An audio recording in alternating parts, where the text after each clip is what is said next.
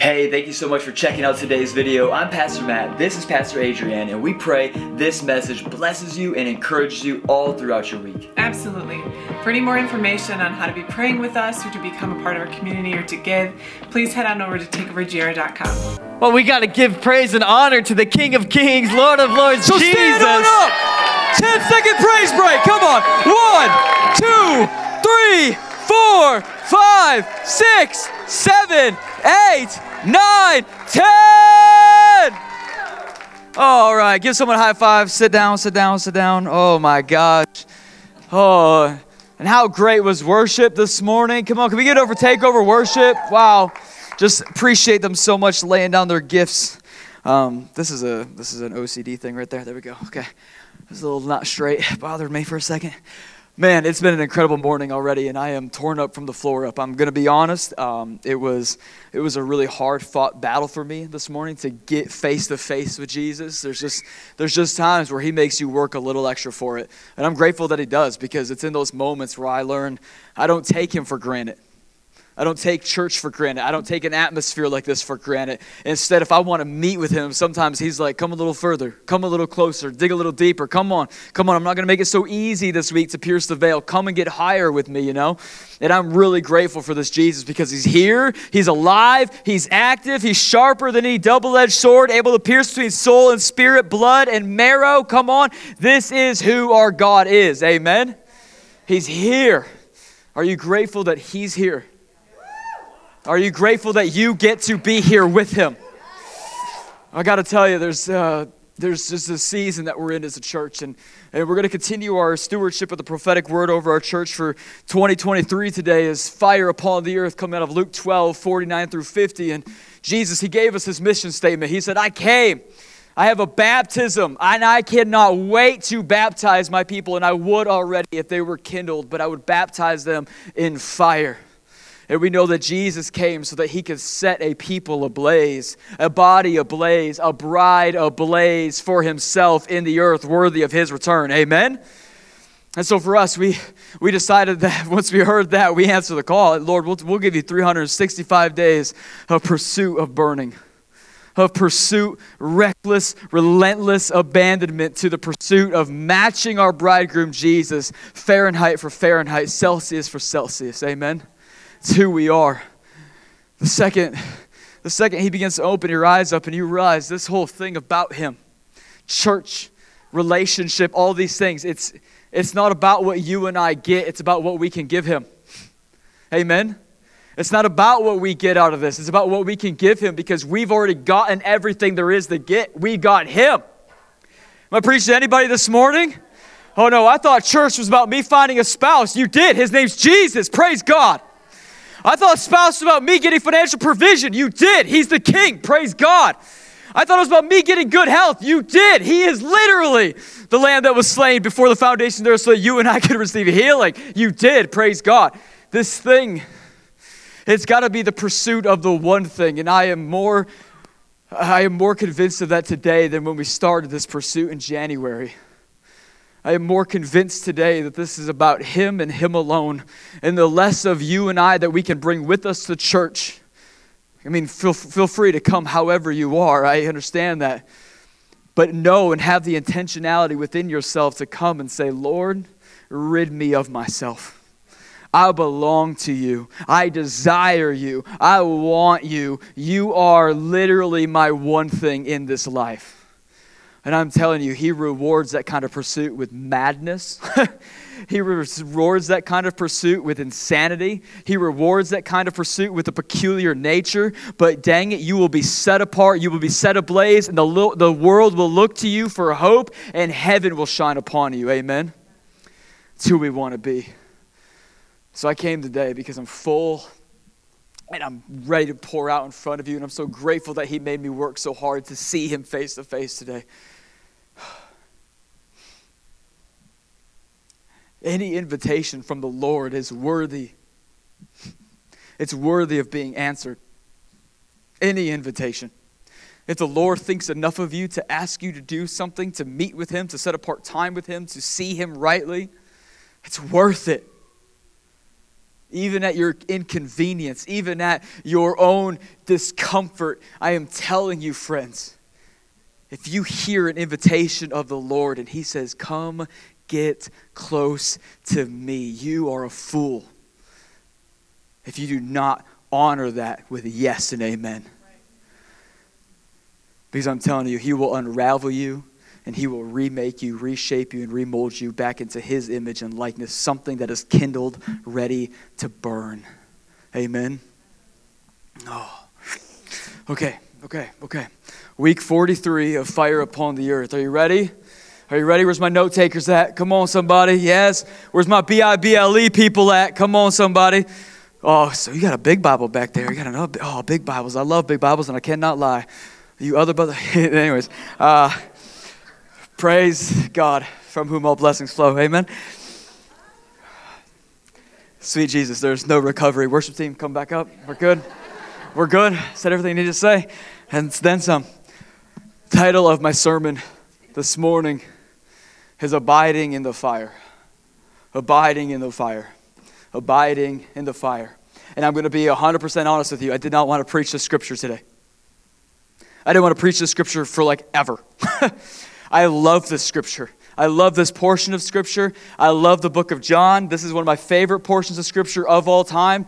But the reason I didn't want to preach it is because I was like, Lord, I feel like I have squeezed everything that you tried to say in this moment out of it. And he was like, Really? And I was like, Yeah, apparently you're not convinced of that. So we're going to take another fresh pair of eyes at this. And uh, what I love is this I really felt the Lord release me. I felt like He was like, Hey, you know uh, you're not an entertainer, right? And I was like, Well, yeah, no, I'm a worshiper. He's like, Right but you know you're not an entertainer? And I was like, yeah, you know, I'm a, I'm a preacher, I'm a pastor. Like, I get that. And he goes, no, no, you understand. You're not an entertainer. He said, if I don't change the subject, you don't change the subject. You're a servant, not an entertainer. And he's like, so if I have you preach the same portion of Scripture forever, I expect you to do it with a grateful heart. He said, You're not there to entertain these people, you're there to feed my sheep. I say to you what I said to Peter Matt, if you love me, you'll feed my sheep. And you will feed my sheep what I've asked you to feed them. And so I guess we're going back to the book of John. I guess we're going back to John 15. I guess we're going back to John 15, 1 through 17. So we're going to go and we're going to dig in because the Lord says, I've got more to do here. And I love it because it's one of my favorite portions of Scripture. It truly is. And I, I'm madly in love with this portion, but I just, what he began to open my eyes to, I was like, yes, yes, Yes, how, how dumb. How dumb of me. In all honesty, I just, I, uh, I want to go into different realms, different places, and I want to seek him out. And he's like, no, no, no, I told you to, to show people how to love me more. Can we just stay on subject, please?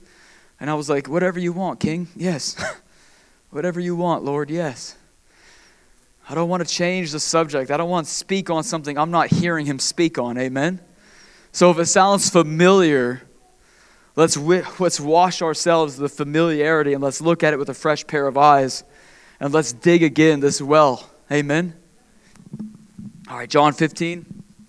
I'm going to crack open my actual B I B L E. I I don't know if I'll ever use my iPad again. I don't uh, know. John 15, here we go, 1 through 17. It'll be up on the Sky Bible because Miss Jen and Mr. Kenny are holding it down in the booth for us. Come on. K and J, Team Extreme, we love you. All right. Team Extreme, who is this guy? All right. John 15, here we go. I am the true vine and my Father is the vine dresser. Every branch in me that does not bear fruit, he takes away, and every branch that does bear fruit, he prunes, that it may bear more fruit. Already you are clean because of the word that I have, or the word that I have spoken to you. Abide in me, and I in you. As the branch cannot bear fruit by itself unless it abides in the vine, neither can you unless you abide in me. I am the vine, you are the branches. Whoever abides in me and I in him, he it is that bears much fruit. For apart from me, you can do nothing. If anyone does not abide in me, he is thrown away like a branch and withers, and branches are gathered and thrown into the fire and burned. If you abide in me and my words abide in you, ask whatever you wish, and it will be done for you. By this my Father is glorified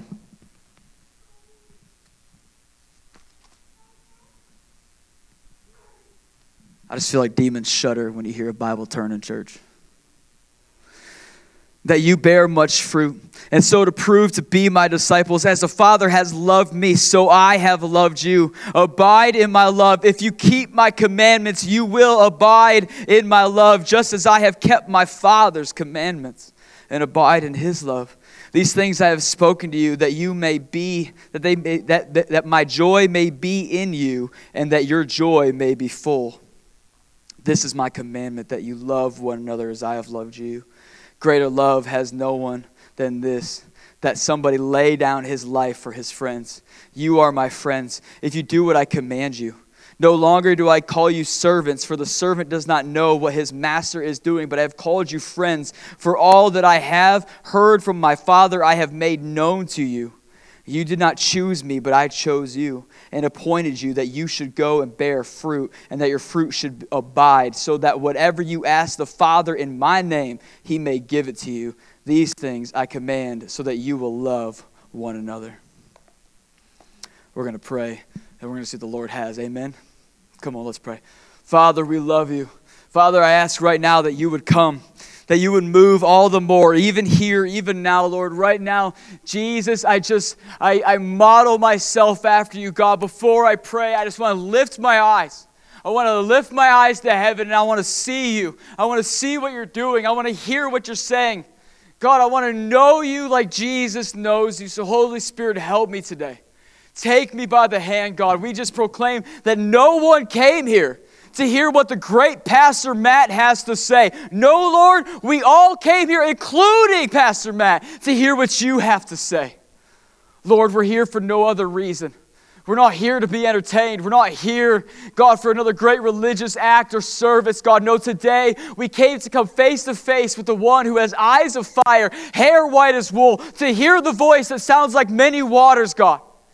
Today, Lord, we came to look upon your face. So, Father, let us see you rightly. Let us see you rightly. Holy Spirit, just begin to disturb the mixture in the room.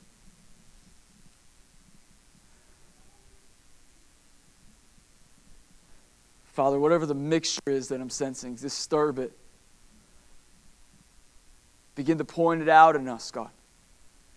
From me on down, whatever the mixture is, point it out, Lord. Let us, let us empty this broken cistern today of any mixture, God, and may we leave no longer broken, but healed and restored and redeemed and better than we ever thought possible, God, and filled with the one that makes all things possible.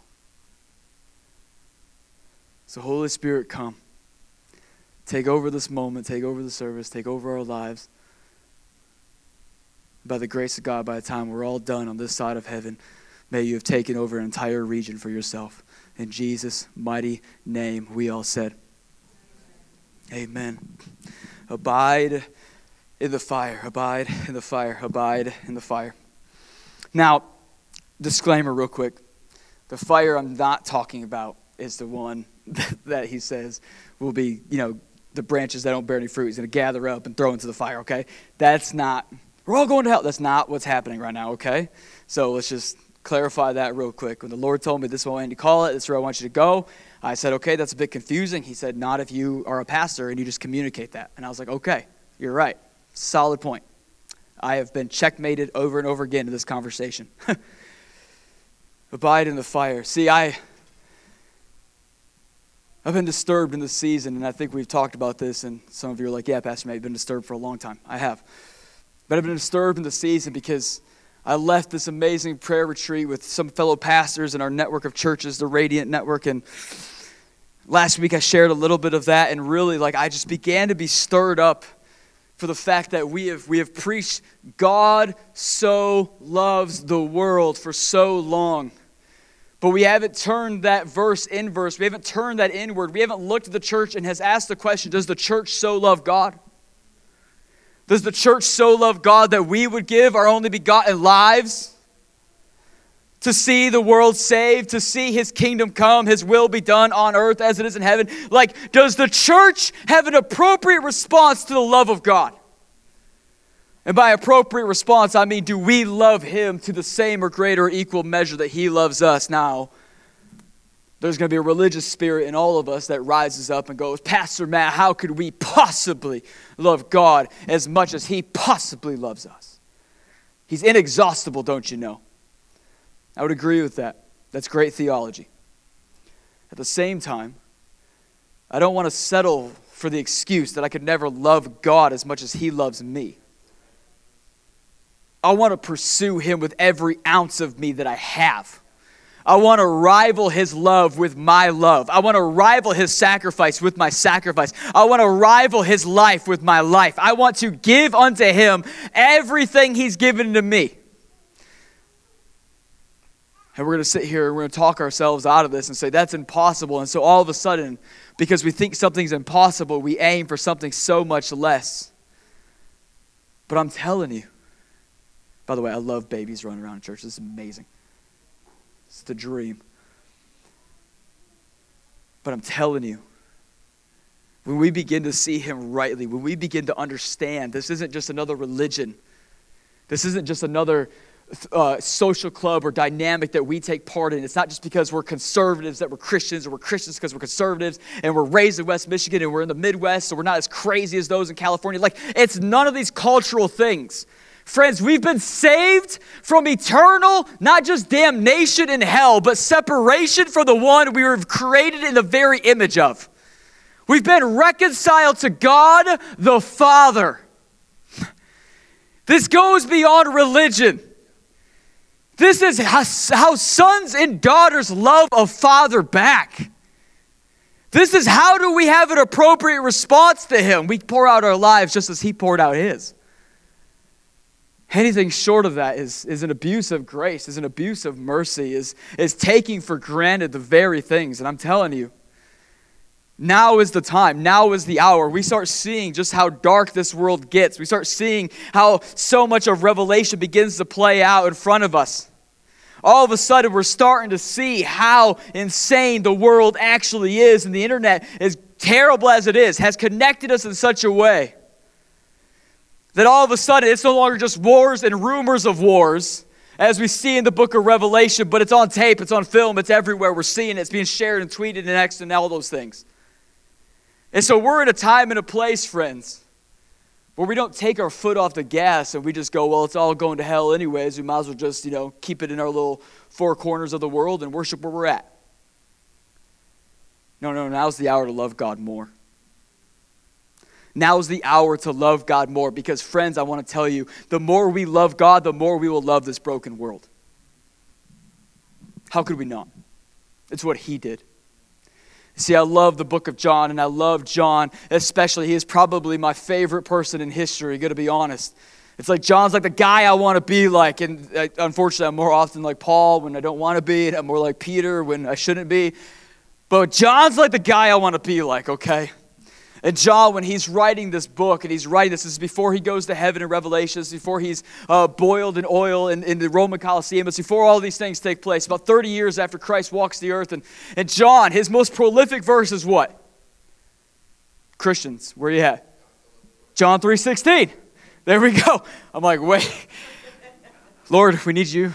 Come back uh, to this church. Um, John 3:16, right? We all we all know John 3:16. For God so loved the world that he gave his only begotten son so that whoever shall believe in him, confess in his mouth, shall be saved, right? Like we all we all understand this verse. Okay, I love John 3:16. We have done John 3:16 the greatest disservice. The word world is a Greek word cosmon. It's part of where we get the word cosmos from in English. But it means cosmon. Cosmon doesn't mean great, big, beautiful world. Great, big, blue world. Now, whether you think it's round or think it's flat, I could really care less. Oh, my pastor doesn't affirm flat earth or a round earth? No, I affirm a burning earth, okay? So one day he's going to burn it and create a new one. That's what I affirm. Amen? I'm excited about that day. I could care less about the other arguments, all right? But when he uses this word world, it doesn't mean great big blue ball. It doesn't mean great big, big beautiful world. It doesn't mean any of these things. It literally means, are you here? You ready for this? chaos. It means the worst place. It means chaotic world. When John is writing his letter to his church, that is full of both Jews and Greeks, he is letting them know God so loved the single most chaotic and worst place in all of existence that he sent Jesus. We could rest on that the rest of the day because the ramifications, the implications of that sentence are astronomical, are endless, are exhaustive. That is an insane premise to think about. God so loved the single worst place with the worst people in the worst times doing the worst things. It's chaos, it's a mess. And he so loved that chaos and that mess and those people and that worst place that he sent his best See, what I love about John is John is extreme. See, John isn't really interested in conversating. John isn't really interested in having a conversation. Like, what do you believe about Jesus? Here's what I believe about Jesus. No, no, no. John is the disciple whom Jesus loved. He is his best friend. He is his first cousin. He grew up with him, and he served him faithfully unto being literally boiled in oil and ascending to heaven and being literally put on a prison colony by himself. John is faithful, John is radical, and John does not have time for conversations about who Jesus is. His entire goal was to fight Judaizers, which were trying to elevate um, Jewish traditions into the Word of God and over the Word of God, saying, Yeah, Jesus did this, He's the fulfiller, but also we still need to do this. And John was like, Nah, nah. He fulfilled the law, He is the festival, He is the feast, He is it all. It's Jesus that we worship. And then he had a bunch of Gnostics. And if you don't know what Gnostics are, they're just like Greek philosophers who suck. And they were in his church and they were trying to tell him basically some whack form of Buddhism at the time. And they were like, if you just get to the end of yourself, end yourself, you just need to end yourself and like end yourself. And he's like, listen, listen, listen. That's where John 3, uh, uh, 330 comes along. Less of me. Yes, I affirm that, but more of him. It's not enough to be less of you. You need to be more of him. It's not enough to get to the end of you. You need to get to and attempt to be at the end of Him. Like there is more here. Everything we do isn't to just be less than, it is to be unto something. And that something is someone. And so, John, he's contending with a wild place and a wild time. And he is making it a point. I'm not interested in conversation, I'm interested in conclusions. I'm not interested in giving you an option, I give you ultimatums. Choose today whom you will serve. And it's amazing. And so when John, all of a sudden, he, he's living in this world much like you and I, where we've made a religion out of Christianity. And there's all these ways and all these things that we think and we've done that we attempt to get ourselves to God. And yet, while we've constructed very beautiful places and really great programs, and we've discipled people to a place of uh, at least not cheating on their spouse, praise God, we've discipled them to a place, but we haven't taught them how to ascend. We haven't taught them how to live lives that Jesus can breathe upon. We haven't taught them how to go into Costco and lay hands on people. We've made a moral palace with moral TED Talks that are an hour and 15 minutes because that's all our God is worthy of. And then we've allowed the Gnosticism into the church. Where we've allowed all these other practices to come involved and and we've taken the best from the Middle East and all of a sudden these things are well we do this here we do this there and we do this at this time because of this result and all of a sudden we're looking at the church and at large, we are very few of us united around the name of Jesus because we can't even agree on who the man was. Very few of us are united on who the Father is because we don't know anything about him. And very, very few of us have any idea what to do with the Holy Spirit because, specifically in the West, because we don't know how to control him, we simply don't talk about him. And so all of a sudden, we find ourselves in a time and a place, much like John, where his letters, his teaching, his life is more valuable to you and I than we'll ever even know. I love John. John is the disciple whom Jesus loved. He is his first cousin.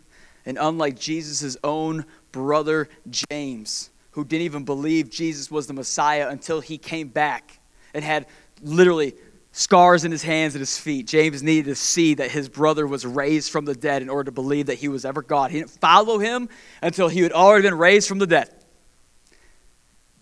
But his first cousin, John, he grew up with him, faithfully followed, faithfully served him, faithfully stood for him. John is known as the disciple whom Jesus loves. And one of my favorite parts about the book of John is that John isn't interested in the things that everyone else is interested in. His entire book is theology. It's rich. And I know we're in a world where it's like, why does theology matter?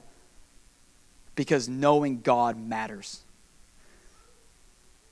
You can worship Him all you'd like, but you can worship Him and never know Him. Jesus says, Many will do many things in my name. Some will cast out demons, even. Some will heal the blind, even. Some will raise the dead, even. And I will say to them, Depart from me, for I never knew you. I'm interested in a church that knows him. And by church, I don't mean Pastor Matt and Pastor Adrian. by church, I don't mean our leadership staff.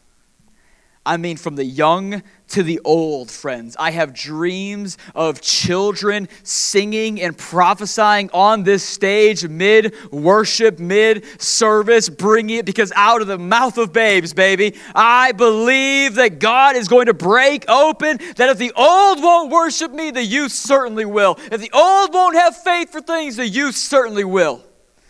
And we see that right now. He is raising up a hungry generation but that hunger in that generation must come with a desire and a thirst to know Him. Experiences will come and experiences will be great. Experiences will end. Will your relationship conclude with an hour mark? Will your relationship conclude with an altar call? Will your relationship end until the next Wednesday, the next Friday, the next Sunday? Or will we be a people who, like John, are committed to knowing Him? I know this is heavy, but we've got to know Him. The pressure cooker is on. And now is the time, my friends. Now is the time where we set all the religious games aside. It's not about that, it's about a person. It's not about services, it's about a person. It's not about what you like or they like or she likes or he likes or whoever likes. It's about a person.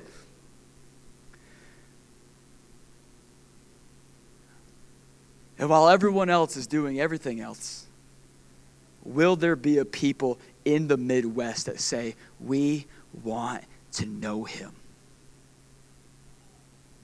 I don't want to know about you. I want to know you. I don't want to sing about you. I want to sing to you. I don't want to preach about you. I want to preach to you. Which sounds wild, but he offers it to us. it's all unto him. And John understood that. And what's wild to me, friends, is when he starts off John 15 and he says, Jesus is the vine. You see, in the book of John, we see great eight I ams from Jesus. It's the only book, and it's the only one. The book of John is 90% unique. What does that mean? It means literally, Mark was written first by Peter and John Mark, and he's a bit of a bum for a while, but it's okay. We find out he has a glorious ending in the book of Colossians. Right?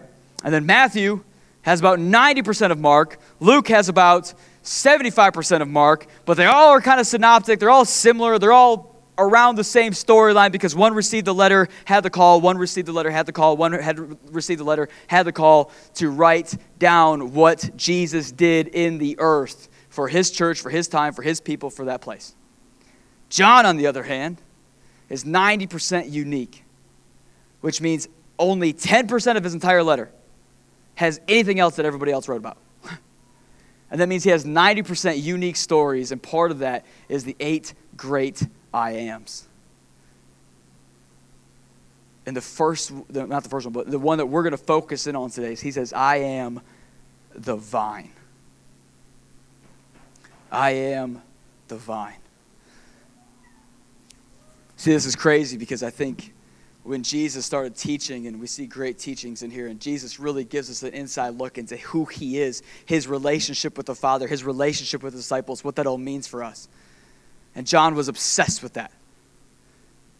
Because in order to understand Jesus, we have to understand the Father. And understand the Father, we have to understand Jesus. Understand Jesus, we have to understand the Spirit. Understand the Spirit, we have to understand Jesus. And it's this relationship between God the Father, God the Son, and God the Spirit. And then you and I, as we see in John 17, are invited up into that. And this is the beginning of that beautiful message where John is laying out to his church just what Jesus said. And Jesus says, I am the vine. We have a lot of pictures of Jesus, but not many of us picture him as a vine. right? We see that and we're going, what does that even mean? I am the vine, my father's the vine dresser. Okay, I get that, I get that. He's, he's the owner of the vineyard, he runs the vineyard. The vineyard then is built around what? The sun, the vines. That's what everyone's in a vineyard for, is the vines, because the vines what? Produce the fruit. Are you seeing how he's beginning to lay this out? We can begin to understand Jesus is what it's all about. Jesus is the personification. The vine is the personification of the vineyard. The vineyard is what the vine dresser's great work. We understand this. I am the vine. My Father is the vine dresser. You are the branches. What does that mean? We're the offshoot. We're the offshoot, we're the offspring. We're the ones that can be grafted in, we're the ones that we can be pruned out, we're the ones that can be taken out. What's interesting about you and I being the branches is we can be as much a part of this great vineyard as we want to be, or we can literally be completely unassociated with this vineyard as we want to be. We could be grafted in, we could be sown in, we could be a part. And because of that, we'll see what? Fruit be bore, all these things come to pass, fruition. We will be of use and of service. We will be a part of his great plan, his great vineyard, his great uh, plan for the earth. Or we can we can not be. And so I love that Jesus starts us off by saying, I am the vine. My Father is the vine dresser. See, all of a sudden, when that language, we begin to understand no, no, no, God is at work. God is building something. He has an edifice. He has a masterpiece. He has something glorious that he's building. And in his glory should be good fruit because his fruit has use. It's called new wine. He's coming to produce something that we've never tasted, that we've never seen, that we've never heard. He's doing a new thing. All the ways that we think things should work in this crazy, chaotic, worst place world, He is creating a vineyard for Himself. And in that, everything has a place, everything has a produce, everything has fruit, everything has a purpose. And then He goes on to say, A father is the vine dresser. And he will prune that which produces fruit, or he will clip off and throw away that which doesn't. See, this is insane to me because there's an option here. There's an option here. That means you and I, we can be open to receiving this pruning. We can be open to receiving the growth and the fruit. We can be open to receiving, to being used by God in a great and powerful way. And if we're not, the ramifications of that are literally being tossed up, bundled up, and put into a fire.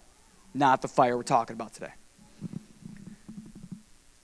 The reason I'm spending so much time on this is we got to understand Jesus here isn't speaking to the world. He's not speaking to Jerusalem. He's not speaking to Israel. He's not speaking to onlookers and flybyers and passer goers. This is literally a message to his church, to his disciples, to his guys. What does that mean? This means he's talking about Christians.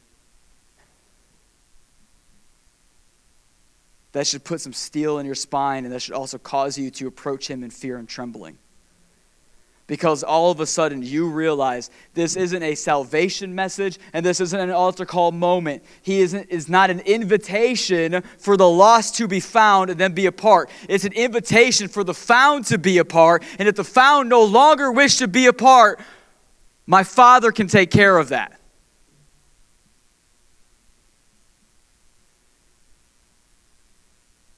Now, I don't believe a Christian can quote unquote lose their salvation because the Bible doesn't say that. But the Bible does, however, make it very clear that we can forfeit said salvation. Both Paul, both Peter, and both Jesus in this moment, speaking to Christians, says, Those that bear fruit, he will prune so that they can bear even more fruit. And those that do not wish to bear fruit, well, he will bundle them up and throw them out. This is massive for you and I.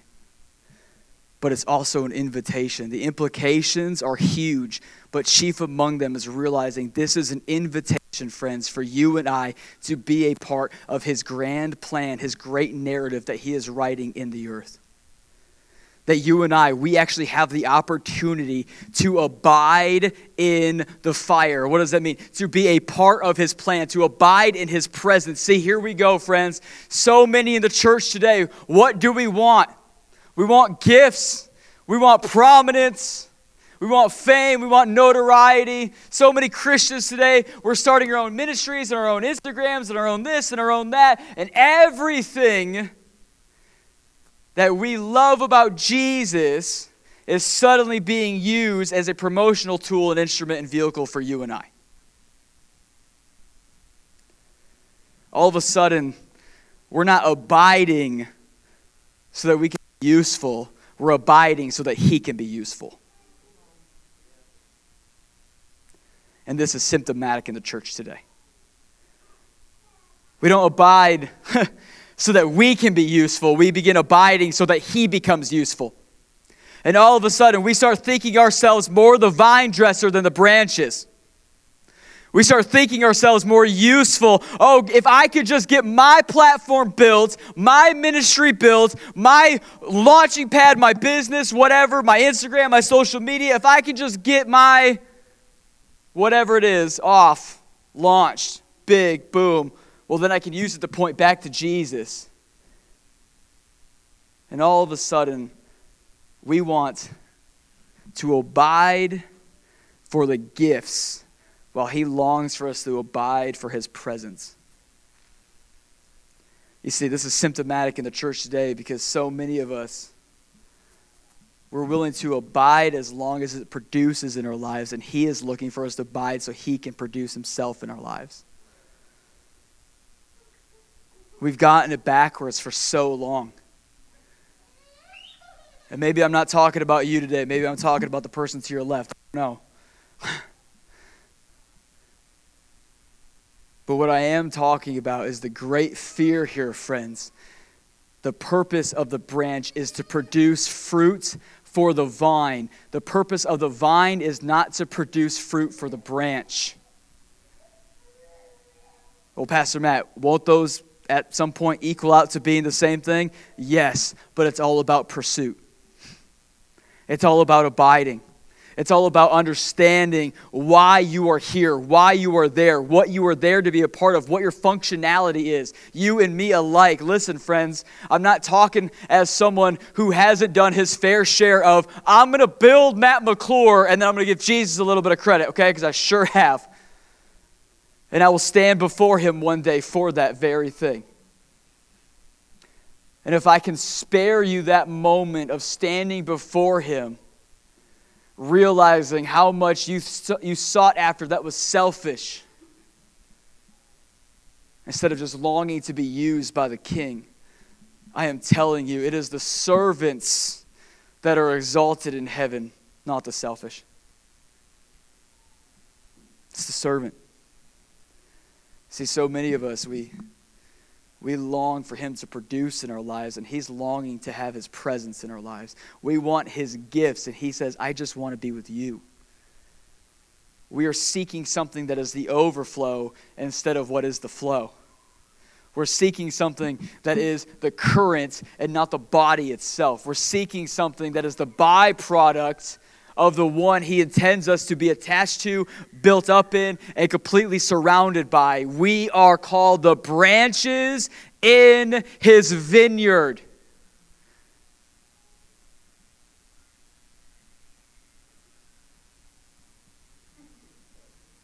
Someone's getting delivered of that bad attitude. It's awesome.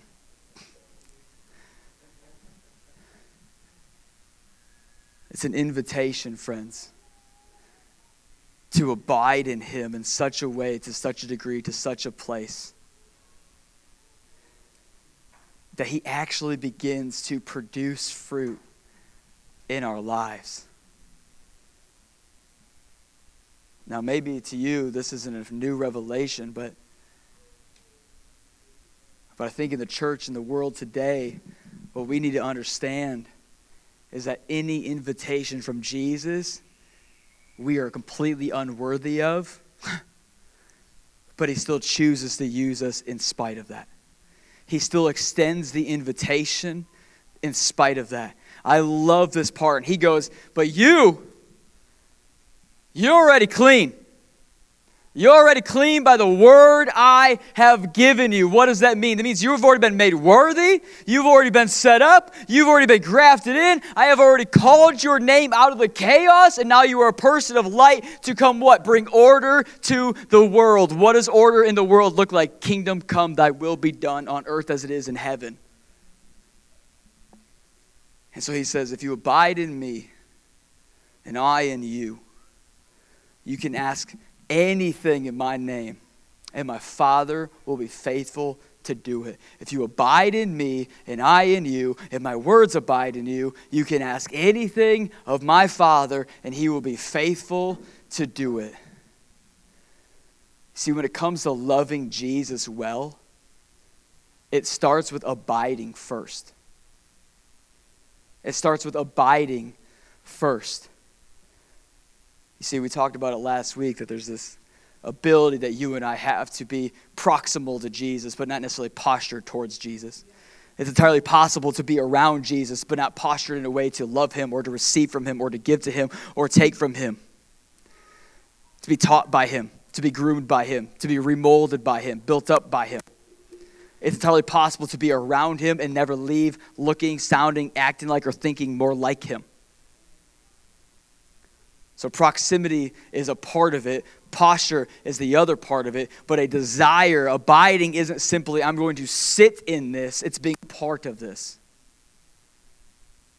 I ask you today, beloved, are you honestly, an honest evaluation of yourself, am I a part of what God is doing in the earth?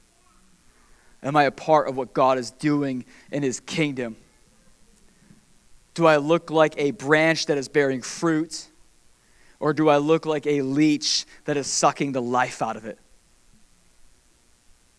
Pastor Matt, that's stiff. I understand. But it's because I want God to find use with you, not just you find use with God. Hear me today. We've got to have these conversations, or else we're going to continue to be a people who simply take but can never receive. There is a difference. Receiving is what he gives, taking is what we make out with. Are you hearing me? I want to receive from him. In order to receive from him, I've got to be abiding in him. I don't just get to show up and take from him, take from his presence, take from his ministry, take from his worship. No, no, no. I want to come and receive. What is the difference? Receiving is what he gives you when you are with him. Taking is what happens when you're a bystander and you come and you just pick and choose and eat a little bit off this table, a little bit off this plate, a little bit off this, a little bit of this word, a little bit of this worship, a little bit of this house, a little bit of that house, a little bit of this conference, a little bit of this place. Are you seeing what I'm talking about? I want to receive from Him. But we live in a time and a place where no one's abiding long enough to receive from Him. Because we'll go to this church as long as I get what I need from here, and I'll go to this place as long as I get what I need from there, and all of a sudden it's about me, it's about me, it's about me, it's about me, it's about me, it's about me, it's about me, it's about me, it's about me, and Jesus is going, What about me? because your church shopping and your church going and your church commitments or lack thereof are all about you.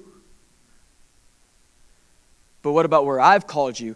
What about where I want you to receive? What about where I want you to serve? What about where I want my glory to fall and for it to change your life? What about where I want you to be planted so that you bring others to come and receive? What about the well that I've called you to that I need you to bring water out for those around you? What about what I want?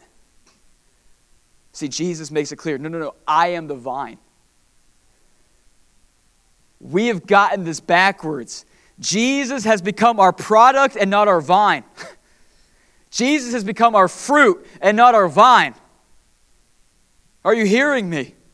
This is alarming in this hour because this kind of church is not fit for the end times because it's not fit for a king to come back for. Because the king comes back and we just use him as a marketing scheme. The king comes back and we just use him to get more people in the building.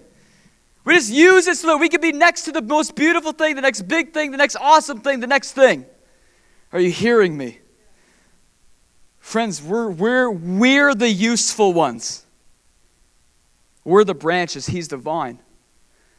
And as I began to look at this, I understood this is why John just wanted to sit back against Jesus. This is why he just wanted to lay back against Jesus. This is why he wanted to have his head on his chest and then later his head on the door of heaven in Revelation. This is why John was found where he was, because he had a desire not to simply produce, but to abide. See, Jesus, Jesus for him wasn't about John's next great adventure, his next great platform, his next great business, his next great anything. Jesus to him was Savior. Jesus to him was cousin. Jesus to him was Lord. Jesus to him was King.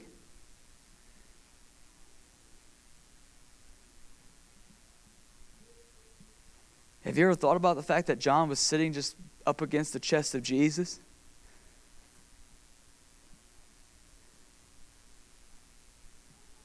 Well, shouldn't he just been running around like a madman telling everybody about where Jesus was?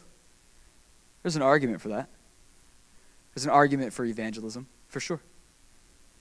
It's a command, it's part of the fivefold ministry. But it wasn't about using Jesus, it was about abiding with Jesus.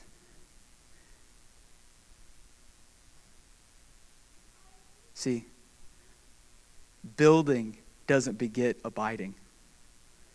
Abiding begets building.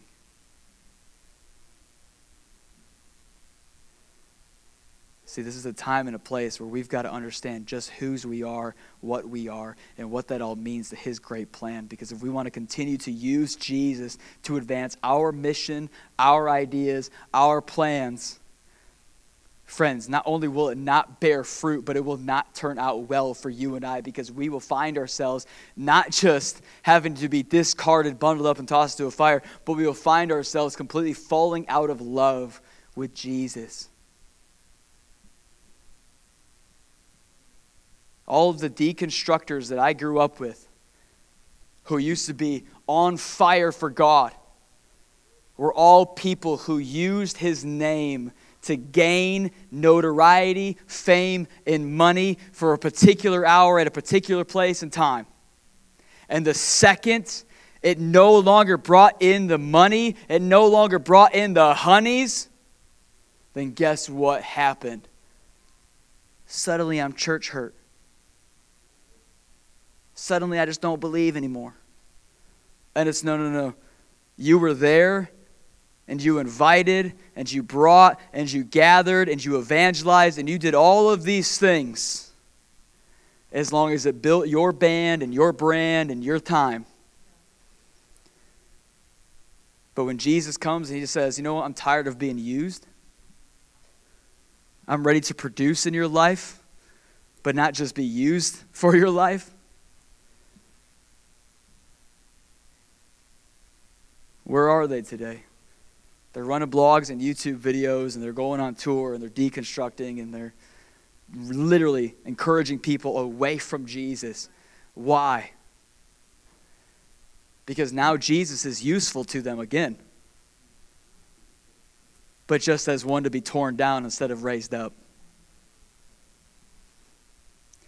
Do you see why John thought this was so significant while he's the only author in the gospel to include this message by Jesus. Why John 15 is so significant because it's a complete role reversal for the church at the time and the church in this time. We, friends, cannot see ourselves as the vine, we are the branches. Our Heavenly Father, He is the one who prunes us, and it's the Holy Spirit by which we abide in Him. Amen? And so I love this because he moves on and he says, Listen, listen, listen, listen, listen. If you abide in me, and I abide in you, and my word abides in you, you can ask for anything. In my name, my Father will be happy to give it to you. Do you see the trail here? There's an invitation. If you'll do this, okay, then I'll do this. And then if you keep this, my Father will do this. Are you seeing the invitation? Are you seeing the math? Are you seeing how the King of Kings and Lord of Lords works? He extends the invitation. What you and I choose to do with that in this moment will determine everything that happens afterwards. If you abide in me, okay, I have to be in Him. Not just salvation, but I have to love Him I have to see him rightly. I have to spend time with him. It's not just Sunday. It's not just Wednesday. It's not just this preacher, this podcast, this worship album, this conference, this tent revival, this, that, or the other thing. It's loving Him, abiding in Him, staying in Him, having fruit in Him, and living your life in Him. Friend, can I ask you today, how much of your life is lived in Him? Can I ask you a follow up to that question? How much of your life is lived outside of Him? How much of authority, say, and input does Jesus, King of Kings and Lord of Lords, actually have over you? It's interesting. He's the King of Kings, so he's the King above all other kings. He's the Lord of Lords, so he's the Lord over every other Lord. And both of those definitions would lead me to believe that he determines the export and the import of every single kingdom, area, land, and person and place of which is underneath his authorship. And I wonder today does he control the export and import in my life? Does he control the export and import in every area of my life? Does he control the export of my mouth and the input of my mind? Does it control the export of my heart and the input of my eyes? Does he control what I input before my eyes and I export out of my mouth? What, what does he have say over? And maybe even greater, what does he not have say over? You see, these are massive questions that we need to begin to ask ourselves because, friends, I am telling you, there is greater fruit on the other side of you actually abiding. You see, we can take this and we can go, man, that was a strong word. That was a rebuke. Man, where was, why wasn't he funny today? Whatever. Like, why wasn't it jovial and uplifting? And it's like, no, no, no. Do you not understand? I'm not just trying to preserve your soul here. I'm trying to get you to produce fruit worthy of our King. Yeah. Like, that's the big picture. We get so narrowed in on, I felt like that was offensive. That kind of hurt my feelings. He doesn't know what my life looks like. No, but the vine knows what your life looks like. The vine dresser certainly knows what your life looks like. And this moment can either be a bundling up and a throwing out for you, or it could be a pruning and a stripping back for you to produce greater fruit. Are you hearing me? We have to have these conversations. We have to talk about these things because he is either worthy or he isn't. And it's not because he isn't worthy. I'm talking about whether he is worthy for you and worthy for me. Because he is most certainly worthy, whether you or I deem him so much. And so I abide in him, and then what? Then he abides in me. So I come into him and he, he begins to fill me even more, even greater. And all of a sudden, I'm a part of this relationship. And in this relationship, guess what he begins to do? He begins to speak to me. And what is he speaking? His word. And all of a sudden, his word begins to dwell on the inside of me. And all of a sudden, when I go to the Father, I'm not just coming redheaded stepchild request, stranger request, people who sit there and go, well, he's God, couldn't he just, or why doesn't he just, and like all these things, all of a sudden we look at him as an outsider. No, no, no, I come to him because I have the Son on the inside of me. I have the Son's words on the inside of me. I know how a son should see the Father because he's on the inside of me, because I've been adopted in. And now for you and I, we are sons, we are daughters, and now we can speak to him as such. And so all of a sudden, you and I, we begin to know and realize just what moves his heart, what motivates him, what causes him to draw near, and what causes him to resist us. What kind of pride brings in that he begins to resist the proud, but he gives grace to the humble. All of a sudden, we begin to understand our Father because we can now see him as a son. This is massive. John cares about theology because you've got to be able to know him. You've got to be able to know him. So many of us have not been trusted with the promises of God because we have not been found trusted with the presence of God. Are you hearing me? So many of us have not been trusted with the promises of God because we have not been found trusted with the presence of God. Well, I received this word. I was told I was going to go here. I was going to do this. I was going to get this job. I was going to have the wife. I was going to have the husband. I was going to have the 2.5 kids. I was going to have these things. God said He was going to move. Yeah, He was going to move on the other side of your abiding. He wants you to move in, and then He's going to move through. but He's still waiting on the move in. Right now, He doesn't have sole occupancy of your life. Right now, you're still a rental to him. right now, you still get rented on Sundays because you come to church for a couple hours. right now, you're still rented on Wednesdays because you come to church for a couple hours. Right now, you're still rented because you read 1.5 devotional verses from the YouVersion Bible app, but you haven't spent any time with him. well, I got my scripture reading in the day. How much of scripture read you? Well, some verses are better than no verses. I mean, I think we can argue that, but is that real? Again, is that the table? is that the measurement? Well, some Jesus is better than no Jesus. Wait, is that the invitation? Because I thought I just read I could have all of him. But the exchange for all of him is all of me. The exchange for all of him is all of me. The exchange for all he wants to do in my life is an exchange for all I want him to do in my life. Are you beginning to see how massive this is for you and I? And how symptomatic this has been in the church for so long? I know we've produced a lot of great life coaches, but I'm wondering how many great lives we've produced. Am I preaching to anybody? I know we've amassed a lot of great followers in number. But how many faithful followers have we produced? And on top of that, I would say, how faithful of a follower have we been? He's not concerned with your Instagram. He's not concerned with your Facebook. He's not concerned with your followers. He's concerned with you following. See, friends, this, this is that moment where we begin to realize when we abide in the fire, everything else gets burned away. When we abide in the vine, nothing else besides the concerns, wants, and desires of the vine matter. He says, If my words abide in you, well, what are his words? Well, he certainly did a great job putting together across many different continents and many different decades and many hundreds of years. Through many broken people, and somehow it lives all in perfect harmony together by what? The will and sovereignty of God. And then from there, we have the Rhema. Logos, Rhema. When the Spirit of God speaks through another brother or sister, and then we take that and what? We test it. So Paul says, that's what Timothy says, that's what John says.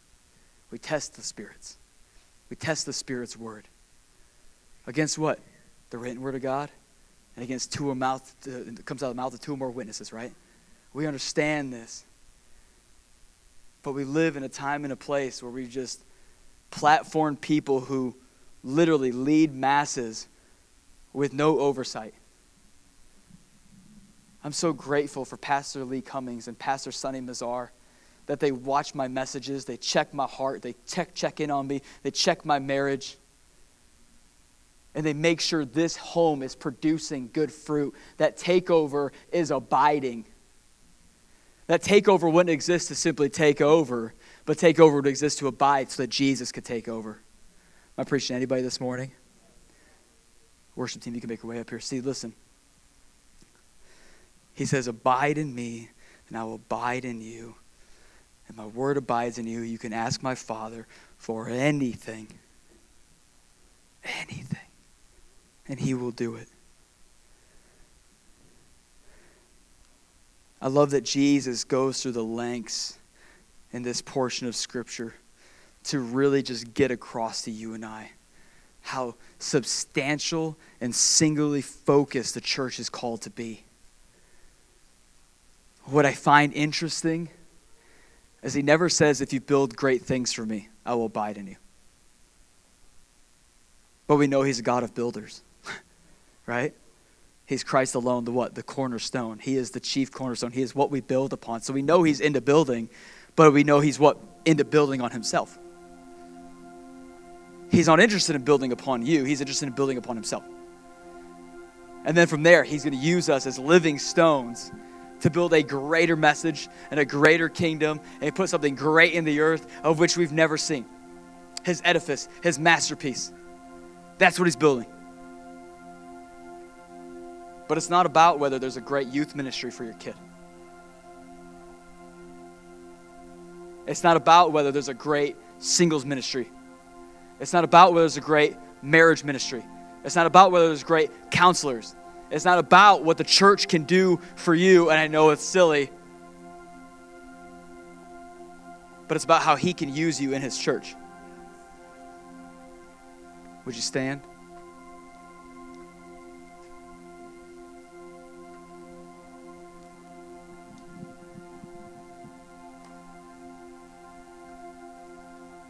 See, there's a point where we are His prized possessions. And as his prized possessions, we've gotten a little twisted. We've become the possessive instead of the receptive. Where everything in church is about me, and very little is about him. We write songs that are about us, we preach messages that are about us, we cast vision that is about us, we give direction for us. Everything suddenly revolves around us.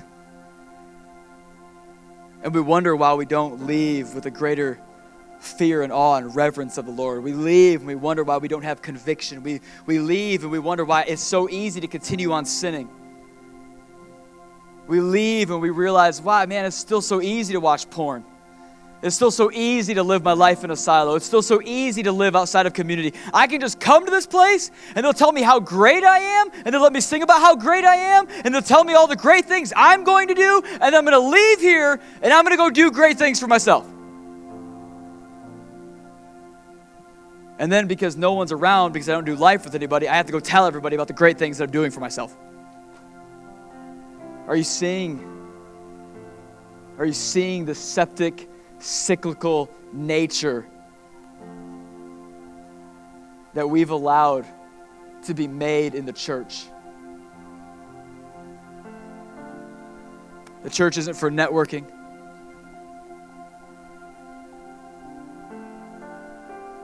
The Church is about serving each other. He says literally, if you follow my commandments, that's how I know you'll love me. And what are Jesus' commandments? Love God with all your heart, with all your soul, with all your strength, with all your mind, right? And then love your brother as you love yourself. The fact that there's an even an invitation that says, Love me, should stop us in our tracks and realize, Am I loving him? And if I'm loving him, am I loving him the way that he says I receive love? Because I think a lot of Christians, we just live aimlessly, right? And so we love God aimlessly. We don't actually think, we don't actually research, we don't actually have some time of being in His presence and getting to know Him. So we just throw anything at Him and think He's receiving it as love. But God, I'm going to this worship night. And God, I'm going to this church. And God, I'm going to this thing. And He's like, yeah, yeah, but, but what about where I called you? What about what I've commanded you? What about what I've placed on your life? But I'm going here and I'm doing this. Yeah, yeah, that's not how I receive love. I receive love by abiding, by being in me, and being used by me. And I'm telling you, friends, as someone whose goal in life was not to be a pastor, and it sure as heck wasn't to be a church planner, and it sure as heck wasn't to be a pastor and church planner in West Michigan man, abiding that vine has produced a far sweeter fruit than I could have ever imagined.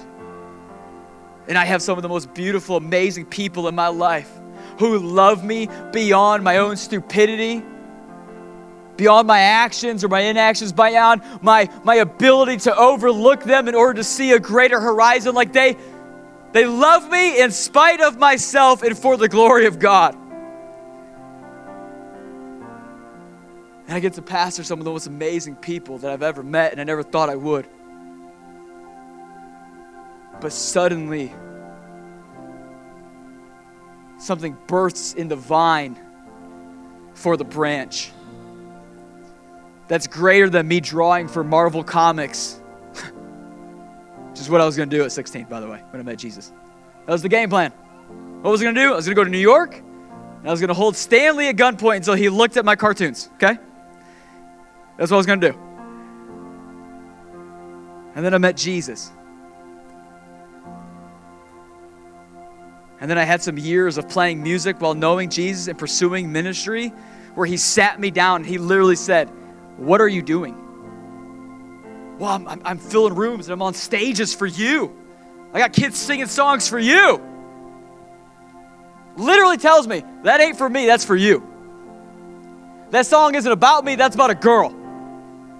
You can replace the name Jesus with Kate, with Tessa, with Kelsey, or whoever you're obsessed with this week, Matt. It's about them, it's about you, and not none of this was built for me. Get your butt back in class. That's what happens when you abide. That's what happens when you're committed to bearing fruit. And the best part about that whole little story is I was chief failure in it. It's not even about me. It's about his ability to be the vine dresser, to come in and see what we're doing with the vine for ourselves. And if we're willing, he'll prune it. And then we'll produce even greater fruit on the other side of that pruning. Amen. So here's what we're going to do we're going to sing a song. I believe it's All Hail King Jesus. It is all hail King Jesus. Last week, I was going into it, and then they were like, psych. I was like, I love it. Holy Spirit, change the plans. But we're going to sing All Hail King Jesus. And as we do, I want to invite you into this invitation. I want to invite you to examine your life as a branch. What is the fruit you're producing or not producing? What is the fruit you wish to produce but haven't been? What is it that you love about God, and what is it that you still have yet to find out that you love about God? What is it you believe He's worthy of, and what is it you kind of believe He's unworthy of? Bring it to the table. Don't put it up for discussion, put it up for surrender. Don't put it up for discussion or contemplation, put it up for submission. And as we sing All Hail King Jesus, I want every part of us to begin to bend to his whim, to begin to flow in his direction, and to ask him, Lord, if there's an area in my life that I'm not yet abiding in, show me. Show me what true abiding looks like. Show me what it looks like to be a branch who lives in response to the vine being pruned by the vine dresser, filled with the Spirit. So I'm going to pray. The altars are open. We're going to sing and we're going to ask the vine dresser to move in this room. And if you're open to the pruning, there's going to be a greater fruit that comes from this day in October 2023 than you've ever even imagined. There's a greater call. It's called giving Jesus your all. There's a greater life. It's called Jesus. There's a greater way. It's called Jesus. There's a greater truth. It's called Jesus. And right now, everything can shift on a dime, but it won't shift on a dime unless you are committed to the change, committed to the pruning, committed to the abiding. See, the reason he tells you about the greater fruit is to give you vision for what's going to come on the other side of pruning. Pruning isn't fun. Giving up loves isn't fun. Tearing down old affections is not fun.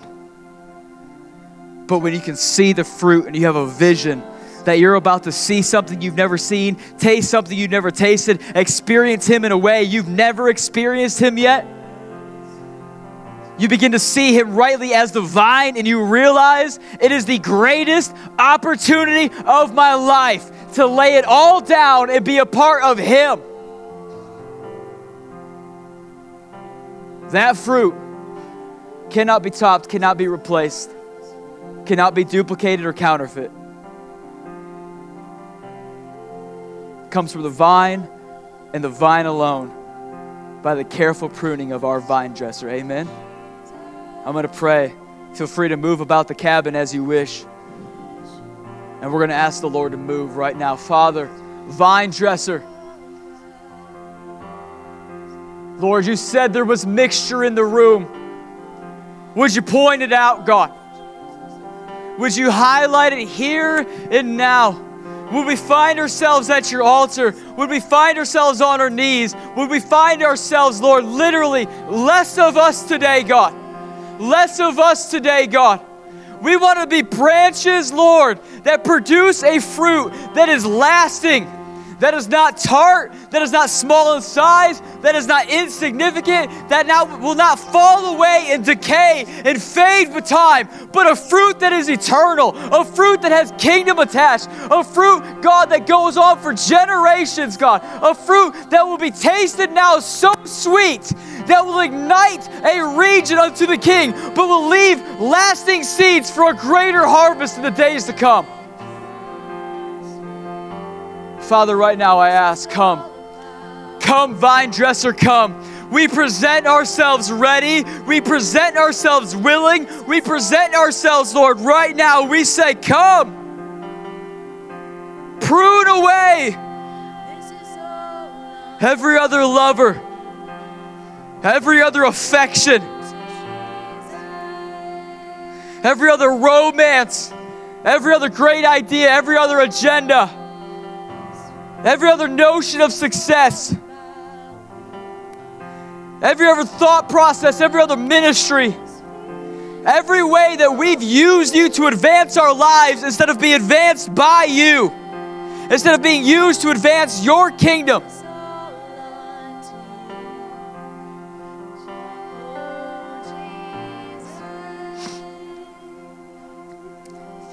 Lord, show us the beauty of the one thing that makes giving up everything worth it. That makes making the decision, should anything else come that is attractive or alluring outside of the one thing, it's easy to say no to because we've said yes to you.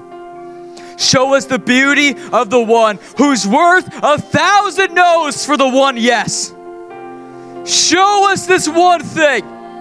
Show us this vine Show us how it's dressed. Show us how it sits. Show us the trellis it sits upon. Show us the throne room. Show us the fruit that it can produce, God. Show us how beautiful the vine Jesus is.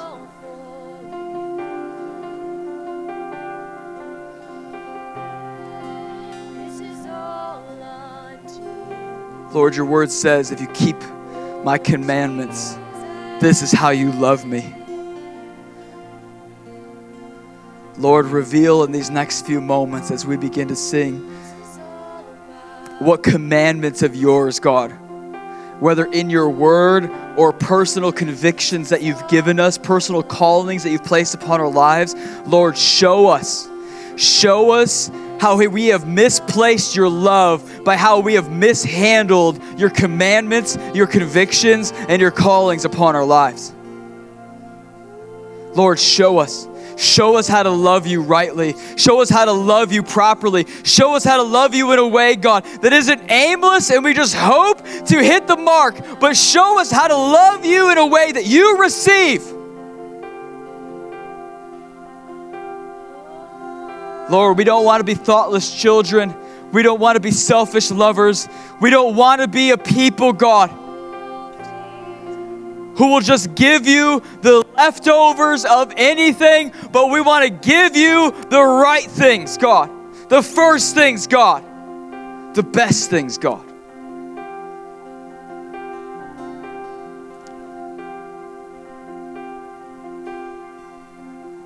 Father, as we begin to sing All Hail King Jesus, I pray right now that all would hail King Jesus all within me, all within us.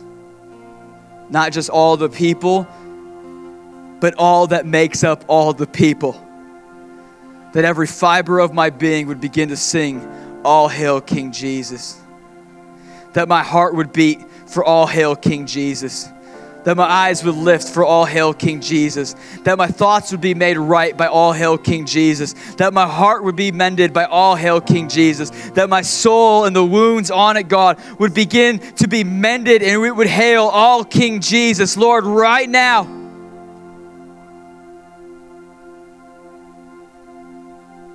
We exchange all of us